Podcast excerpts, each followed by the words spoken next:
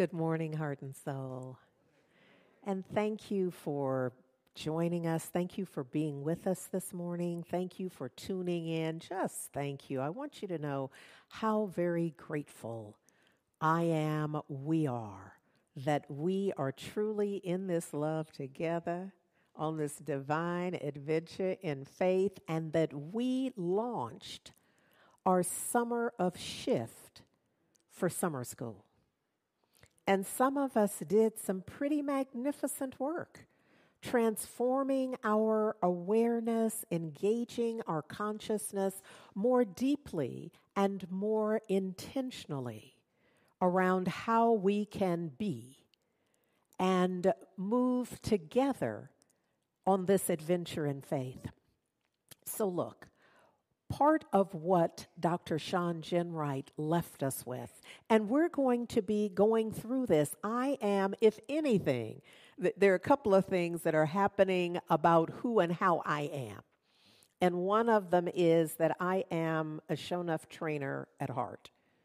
In my household, I was the one who always wanted to play school and be the teacher. In the corporate environment, I was a corporate trainer. Here, I am very much a serial preacher. Now, when you roll all of that together, you know that what that means for me is that what I understand about learning, adult learning, and the Um, and the different ways that individuals grasp and hold and are able to comprehend and show evidence. That's what trainers require, that there's evidence of learning. No offense, teaching is not necessarily the same. No offense in saying that. It's just that as a trainer, once the trainer has delivered whatever it is, there needs to be some evidence that there was a transfer of learning. And that's an absolute. And so very much, that's what I'm always looking for. That's why I talk to you and say, do you, you know, do y'all understand? And there was a time in our Heart and Soul life where I would literally stop and just ask the questions. What, what else you need to know? Where are we? How is this not connecting? Because I feel it's essential, if we take this time together, that we be transformed in it. I naively believe that that's why you tune in, that's why you come in. If you are in the, if you are ever in the room at Heart and Soul Center of Light, I know that unless you live next door, you, and even in this case, if you live next door, you've passed another church in order to be here. And for many people, they have passed so many opportunities to stop and get a word of scripture and hear a song, if that's all you're looking for. This ain't that. Because there's something in me that is compelled to support that after we do this, because I feel like we could just go to brunch early if we're not really going to do nothing. But if we're going to do something, then let's in fact do something. Let's grasp this, and as my mother would say, turn it every way but loose. You know, once we get a hold of it, turn it every way but loose, so that we are assured that we are empowered to use this effectively, intentionally in our living. Yes? So that we have some sense of how life gets to be the way it is, and that has everything to do with us. The divine is the divine. Y'all understand? God is God. We're not changing God. God is God. What we can change is us and our, our unique individual relationship with the divine by any name, the living one, the strong one, Allah, Jehovah, whatever we call it, it really is not about it as much as it is about our relationship with it. In it, how we see it in us, if we see it in us, because living our life without seeing the divine in us, as us, for us, around and through us is a different life. That's a different life than knowing, realizing, experiencing real time a relationship in the divine. So I value very much what Doctor Shawn Ginwright wrote in the book in general. I don't know that there's a page that I don't have some kind of markings on, you know, either notes in the margin or highlighting and all the things. Plus Post-it notes sometimes with additional notes in there. But I want to cite, and this for me feels essential to bring up with some frequency. He wrote, we need a fundamental shift in our values. Why? I believe because we live out our values. Now, that's whether you know them or not. This is not just for the people who have journaled and have a value chart and they have a, a circle graph and they work in their value. You don't have to understand what values are. You are still living your values because that's how humans operate. It informs what we value, what is highest, most primary for our being. So it's impossible to not live your values. Now, that doesn't mean you're living the values you wrote in that class. That's a whole other thing. This don't have nothing to do with whether you live in what you wrote or what you told people you value. This ain't that. This is you. We live our values because it's primary in our consciousness. It's what informs what matters to us. So since we know that, if we're not living the life we desire to live, where to begin? Begin shifting what you value. I know you say you value X, but your life looks like you value Y. So if you want an X, you're going to have to shift your values in the vicinity of X at least. I mean, that's why people say fake it to make it. You're going to have to start faking that you appreciate X before X is going to even show up in your life experience. So he says we need a fundamental shift in our values, a pivot in how we think, act, work, and connect. That's because our values show up in how we think, work, act, and connect. So we can't just go in and change how we connect. I mean, you can do that for fifteen minutes.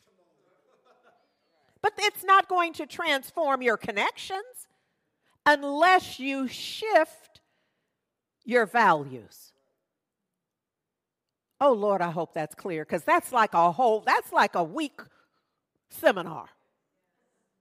All day kind of thing. This ain't the run-in for fifteen minutes. This would be the, this, you know, there's so much. This is why we also offer classes. It's to encourage you, because we know that in the time that we spend together on Sunday, what I can do is pique your consciousness, pique your interest, engage you. This is not the transformative work. This is ideas about the transformative work. Somebody could say, this is you poking the bear, Rev. That's what this is. But the work must be done by you in the privacy of your consciousness, your heart, mind. But I'm giving you some clues. We must first change how we be. That's the first thing, which is why I love, and part of part of the, the whole um, Centers for Spiritual Living notion of change your thinking, change your life. It's real. It's real. Now, it's not real by saying it. There's no magic in those words. You could write a song about it and declare it every day and not change nothing else, and you will not be changing your life. Well, you will to the d- extent that you now got a song. You've added a song to the soundtrack of your life, but you have not transformed your life in the saying of those words. It would be in the integration of that idea, the exploration of it, the implementation. The self-actualization of it is what we're talking about that would happen. You know, Romans twelve and two, and we're going to be here. We're going to be rocking between Romans twelve and two and Revelations. twenty-one, okay? So look, Romans twelve and two is saying, do not imitate the world. But if your mama was like my mama, she made that clear. Don't come in here bring, telling me why, why what other people doing. Because she made it clear, I don't care what they do. You live here in my house. You must do what is required in this house. Pardon me.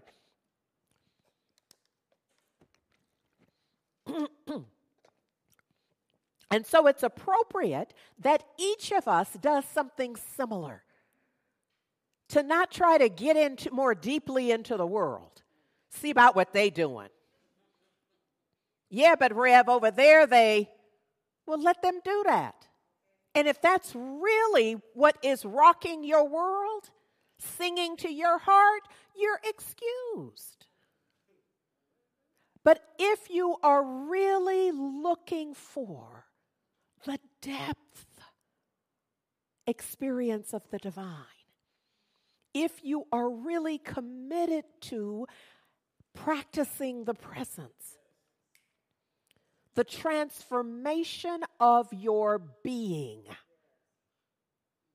in your acknowledgement of the presence of the divine, then you're at the right place. And I'm going to challenge you to do the right thing in a Spike Lee kind of way, yeah? Do the right thing. Get in it. Get engaged in it. Be about it. Oh, I'm hoping this is making sense. You know, I'm, I'm calling you out. I'm challenging you. I'm saying we cannot sleep on this. Today is the twenty-first anniversary of nine eleven. And we literally lost our minds on that day. We were traumatized. So we had all kind of reasons. We, but we literally just went crazy in the world. Some of us, few of us had the first thought, forgiveness. And although God is all there is rolls off of our tongue, it didn't come up at all that day. For many of us, we have work to do. We have work to do because we must be willing to change our mind. We must be willing to pivot. So we know that, that um, Doctor Shawn offered us four pivots. I'm going to focus our attention. You know, they kind of roll in together, but I'm going to isolate pivot number three, which is about vision. It's about what we perceive. It's beyond perception. It's beyond perception. It's about discernment. Mm-hmm. It's about, because it has a knowing element to it. You understand, perception has more to do with the optical system and, and what we perceive in that way. It could have, could be more broadly um, applied in that way. But discernment, you see, you you you got to bring you to that. You have to engage your knowing for discernment. So this is about discernment. And he asks us in pivot number three to reimagine how we think and act by shifting from problem fixing, which he also calls problem loving, because for some, you know, it really is a, a love affair. It's, it's, it's, it's the way that they kind of um, um, hold their existence, from the vantage point of, here are the problems. So how are you today? Ooh, girl. You don't even. It's a perspective, because that's not the only thing happening in life. My godmother just celebrated last week her ninety-seventh birthday. And often when I, when I ask her how she's doing, she said, well, you know, I woke up this morning. And her life is very different and frightening for her because her mind betrays her more often than it doesn't. But can you see, the discernment is that the perspective, or her point of reference, that's the better way to put it, her point of reference, her point of view in the moment is, I awakened. Yeah. and there's not a one of us who doesn't have that as a testimony. Not a one of us. And what if we decided to begin with that? So not only did I awaken, but when I checked my senses, they were all functioning. Maybe not like they did ten years ago, but they are functioning. You see what I'm saying? When I went to get up, my legs worked. When I looked over there, I could see over there. I could hear the sounds. I could feel my legs, my arms, my appendages. I, you, I'm blessed. It's a point of view. Are you, what are you seeing? What are you sensing? What are you knowing? Are you loving the problem and living your life in the fixation of problems? Or are you about possibilities? Seeing what's possible in every situation and circumstance. Just doing the best you can. I'm not saying solve the problem. I'm just saying, can you entertain some possibilities? Can you? Will you? I know you can. Will you is the real question. Will you entertain some possibilities? Because this is an adventure in faith. You go have some problems. So it really doesn't matter how good you get at fixing problems. You go have some problems. You'd be better off to specialize in possibilities. Because when you specialize in possibilities, whenever a problem comes, your specialty will be seeing it as a possibility. Seeing it as an opening. Like, oh, Lord, here's something I can work with. Yes. So look, this is an adventure in faith, and here's what we have declared for twenty twenty-two. We are moving forward together. It's together. We're going to keep on walking with you. That's our heart and soul message in a way. That that's our intention, that we, we be of support and encouragement to each other. That no matter the weather, because there's going to be some problems. There's going to be some stormy times. The other day it was so hot, I didn't know which way to go. So there's going to be, so no matter the weather though, we must know that something, the divine something, the all thing is present. And present in and as us. On this adventure in faith, we're moving forward together. No matter the weather, we're always together. We're going to keep on walking like this. Look at here. When we, when the ensemble, I was about to say when we sang that song, because, you know, I was over there singing. I'm often in the choir. In the whatever singing, in the, you know, I try to, I cover it with a little lip sync though, so it's not offen- so it's not offensive to anyone. But in that song, it's this notion of no matter what, no matter what. So I want I want you to bring that energy to Revelations twenty-one and one, and I saw a new heaven and a new earth. So no matter what was going on, I still am empowered to see beyond what appears to be right now. I don't know if y'all understand the power in that. I don't know if y'all really get what that means, that no matter the weather, whatever's going on, I saw a new heaven and a new earth. And the old The old heavens and earth, the old ideas, the old manifestations, they were no more. Why were they no more? One, because I'm not entertaining them. I'm no longer entertaining them. Somebody, oh, I, the, it, you brought up the story of the two wolves when we were talking about something else. I don't even know where we were. Oh, it was I J. those of us who were gathered in I J years ago, I, I told the story, just this ancient Native American tale about the two wolves, and the the the, the one wolf is the, the the everything we're afraid of. You name it. You don't need me. The one wolf is symbolic of your worst fears, your trepidations, all of that. And the other wolf is your dreams, your heart's desire. And the child's question to the grandfather was, which one is going to thrive?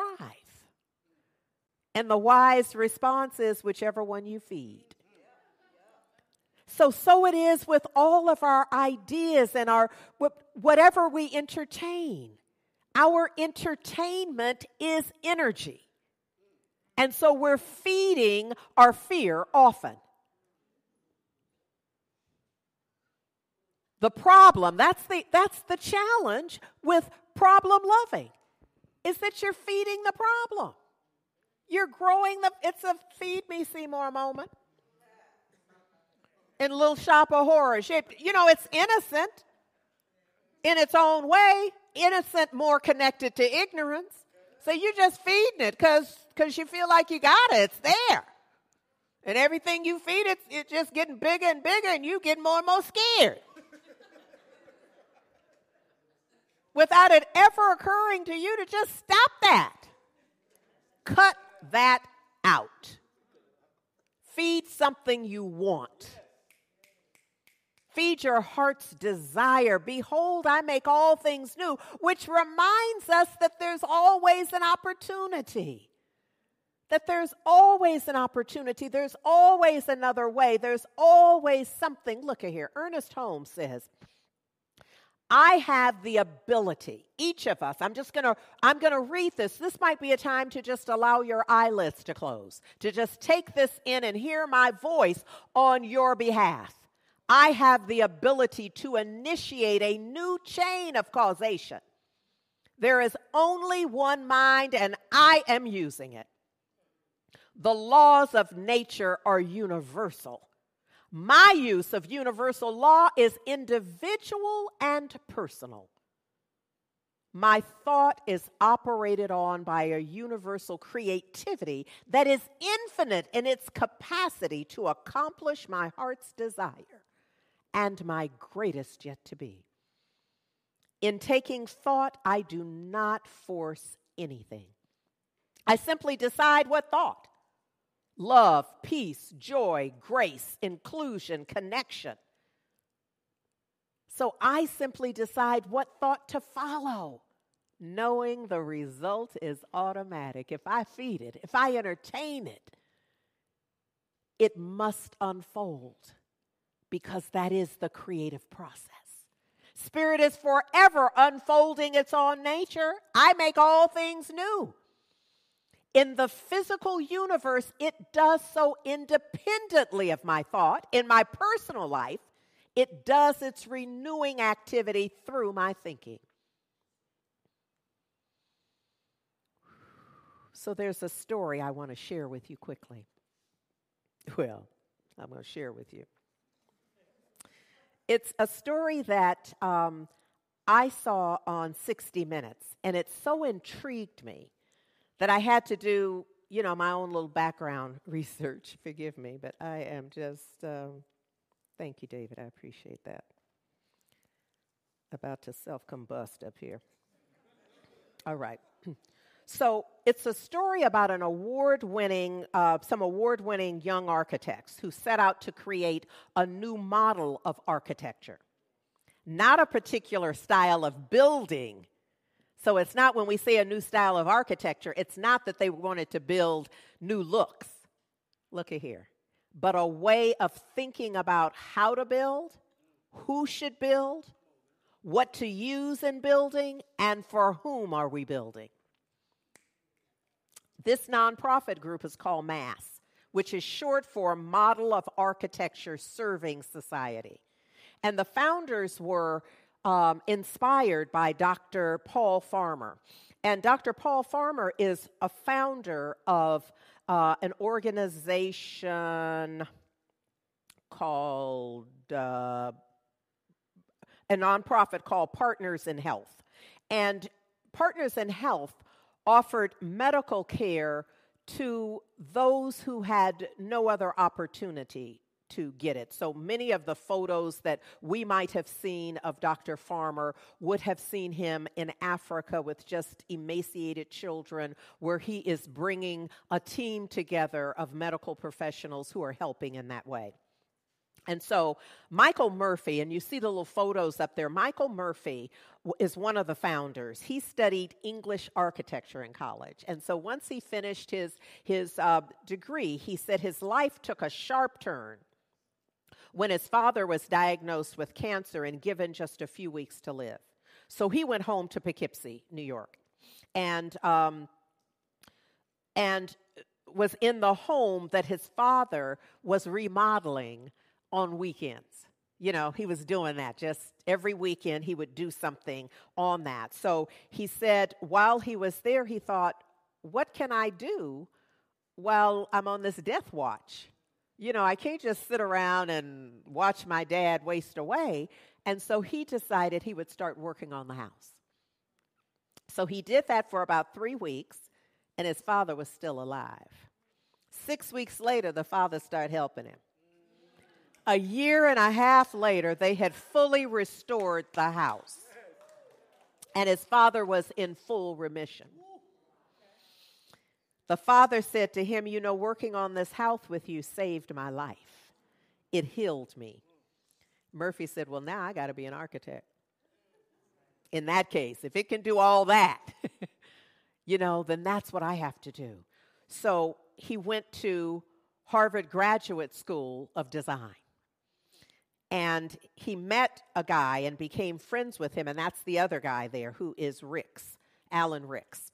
And um, during the first semester in the class, he said what they found was that, um, that they were learning about heroism in architecture, you know, kind of who to worship, who did the best work, and the beautiful sculptures, and the names of the famous architects. And they wanted to know more about what I mentioned at first. Like, who are we doing this for? Why are we doing it? And where are we going to do it? And how? And who's going to do it? All of that. So during this time, um, Michael Murphy went to hear a presentation by Doctor Farmer. And Doctor Farmer was talking about that everywhere they went, they were trying to build hospitals and schools and community, spaces for the community. And so Murphy asked him, well, who, what architects are you working with? Doctor Farmer said, well, we don't, can't work with architects because they kind of have a different incentive model. You know, the architecture incentive model is, you pay me and I do it. And they can't, that's not the model they're working with. So he said, well, what if I volunteer? So he volunteered, and they told him, well, make this, um, oh, what was the thing he they had him make? Um, a thing, uh, some little, um, okay, a laundry building. That's what it was. They had him design a laundry building, and that was all right. He, made, he did the laundry building in R- Rwanda. And so then later they said, well, do a hospital, because this is a large community and they don't have any hospital. They don't even have any doctors, but we want a hospital. And so they, he designed it. And the feedback he got back is that it looked like a barracks. And they were like, no, because Doctor Farmer said it must be beautiful. Here was his standard. He said the hospital should be beautiful. Building it should help as many local people as possible, and it should have natural airflow to prevent the spread of diseases like tuberculosis that often ran rampant in enclosed wards and waiting rooms. And so he then asked for volunteers in his class. He's like, oh, I, I, if, if that's how we're going to do it, we're going to need help. So he asked for volunteers, and then he took time off and went to Rwanda so that he could see and be there and all of that. And as they began building, they realized that they couldn't even get in this, um, what is this thing that it is? Okay, let me just find it. Um, it was, I'm going to call a, a large machinery to move the dirt and dig, have a front-end loader. That's what it's called, a front-end loader. So they couldn't, they couldn't even get one in. This is where you don't stay problem fixed and you look at possibilities. As they explored, he said, well, what if we dig it by hand? And so they began digging it by hand. And in so doing, they employed some four thousand people in the community to do it. Do you, I want it, as I listen to this, you know, for me, I'm forever discerning that this ain't nothing but an ultra perm. You know, that's a line from Coming to America. And for me, it struck me that it's this level of wisdom that when you know how life gets to be the way it is, like for a musician, if you're not a musician, they can play all the notes that exist. And you still don't know what note was played. But for a musician, they're like, that wasn't nothing but an F. That wasn't nothing, but they'll be able to tell you what that note was, what the key was. They'll be able to tell you what that is. And in life and how it gets to be the way it is, as I watched that sixty minutes, I thought, this is moving from problem fixing to possibility thinking. And my folks need to know about how it is actualized in the living of it, yes?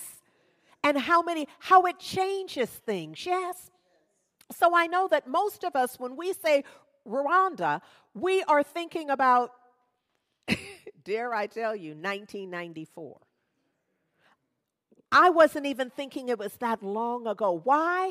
Because the trauma and shock of it, the massacre of some eight hundred thousand people, so shocked our sensibilities that for some of us, it's like it was yesterday. So there is a young brother, Christian, and please, I'm just going to pretend like I know. Well, you can see his name. You say it.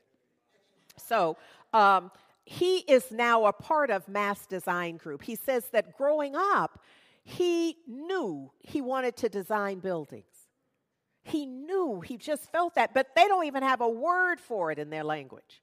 They don't even have a word for it. And there was... No, there was nowhere for him to study. So he ended up going to China to study in Mandarin. I'm just saying. Now, in the talk about problem, from problem fixing to possibility thinking, can I just say he went to China and studied architecture in Mandarin? I'm just pausing. So we can just, like, take that in. Because when some stuff comes up in your life, think brother went to China and studied architecture in Mandarin. And then revisit your little problem. So, look at here. So, he dreamed of, of doing that. But when he got back, So when he came back with his degree and, I, and all from Shanghai, he was impressed with what Mass was doing there and the way they were doing it, because they were engaging the people. This was not an international product project where folks come in and they do it all and then leave, and you just have to. And I've been to countries where you see that that's exactly what happened, because there's no local investment in it. They don't even know what to do with it on some level. You know what I mean? Because, well, yes, they do. They have turned it into something else. They have turned in whatever the little goodwill project was that somebody decided they needed, they have turned it into something they can really use. But in this case, they're listening to the people and engaging the people, hiring and training the people, so they're running stuff. Oh, I love it. So here's what he does. As he gets involved, he realizes that Improve, that we're improving the local economy. That's what's happening. So he ultimately started a furniture division of Mass, because what they were doing was getting the catalogs. Because if you build a hospital, you're going to need stuff. If you build a community center, if you build a school, you got to set it up. So you then start ordering. Now, that clearly there's some stuff you're going to have to order, but there's a lot of stuff that can be made, produced locally. And that's what they started doing, start training people. So they're making chairs.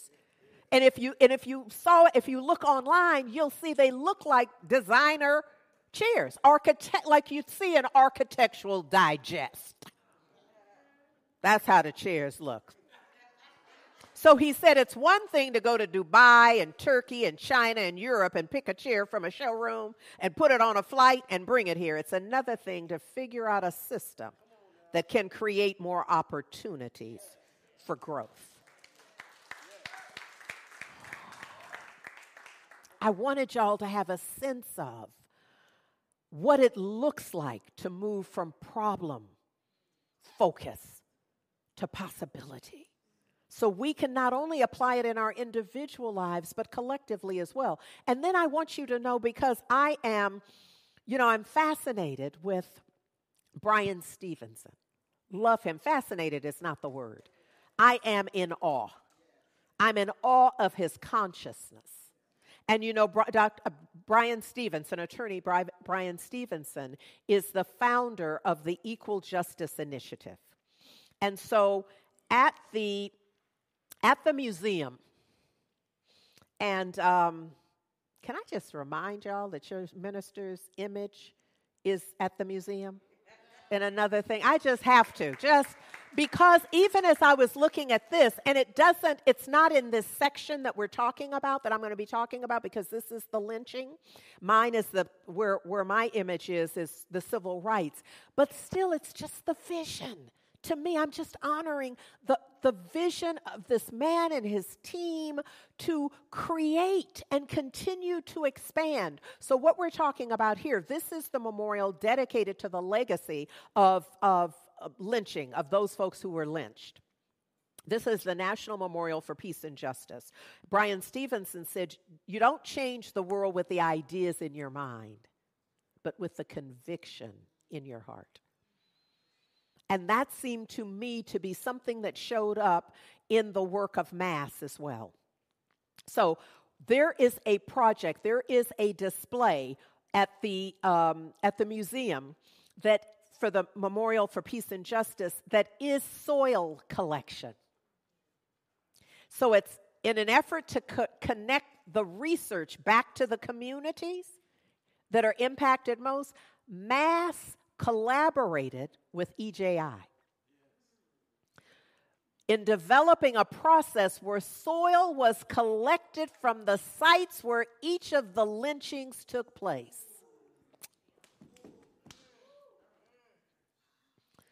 And so the community remembrance process allows communities to confront history by becoming active participants in the commemoration of lives unjustly taken.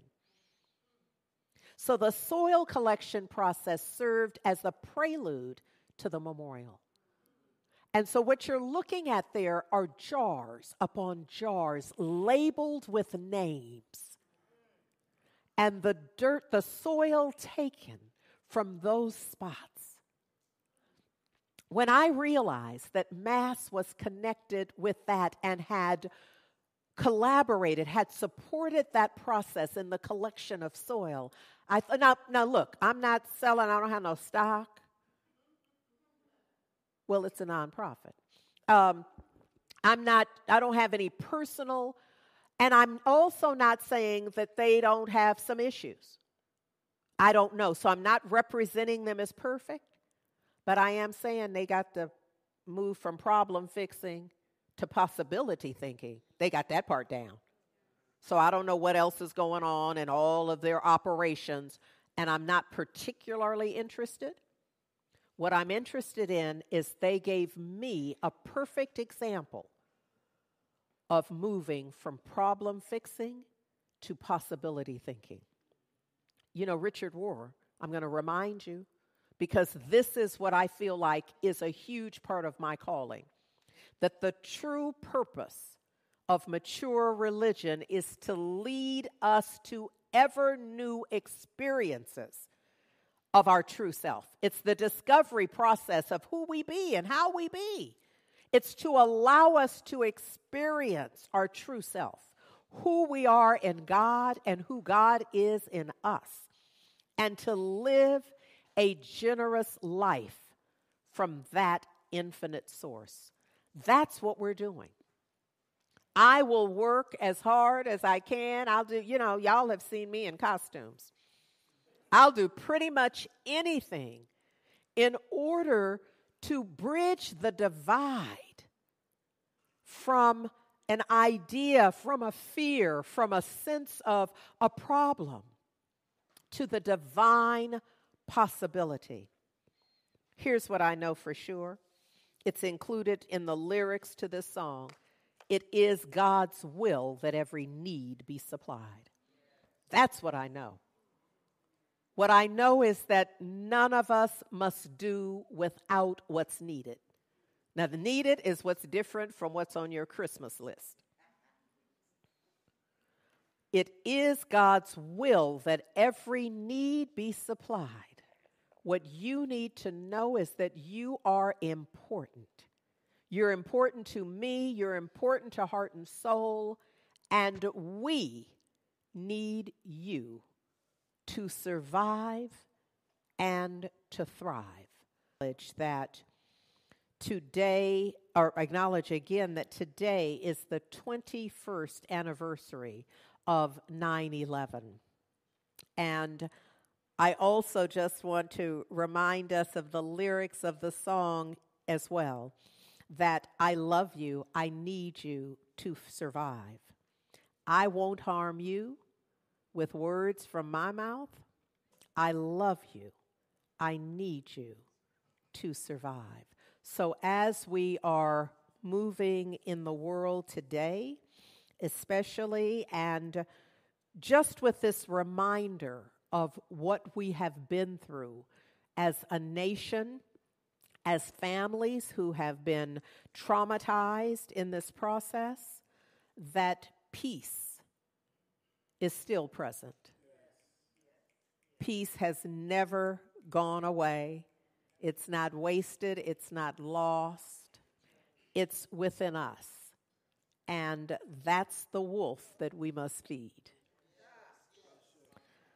So as we move into this time of prayer, I want to offer you a quote from the book Peace Pilgrim. This is the way of peace. Overcome evil with good, falsehood with truth, and hatred with love. Only good can overcome evil. My simple peace message is adequate. Just the message that the way of peace is the way of love. Love is the greatest power on earth. It conquers all things. One in harmony with God's law of love has more strength than an army. For one need not subdue an adversary. An adversary can be transformed. So on today, the twenty-first anniversary of nine eleven two thousand one, and as many mourn the loss of loved ones and continue to experience trauma from this tragedy, I choose in this moment and ask that you join me to move within our sense of loss and recognize peace. As I move into that peace beyond all understanding and settle into a quiet seclusion, I know and I know that I know that love is revealed. I recognize God everywhere and in everyone, that there is one life and that that life is the living one, the strong one, that I am living that life even as that life is living me.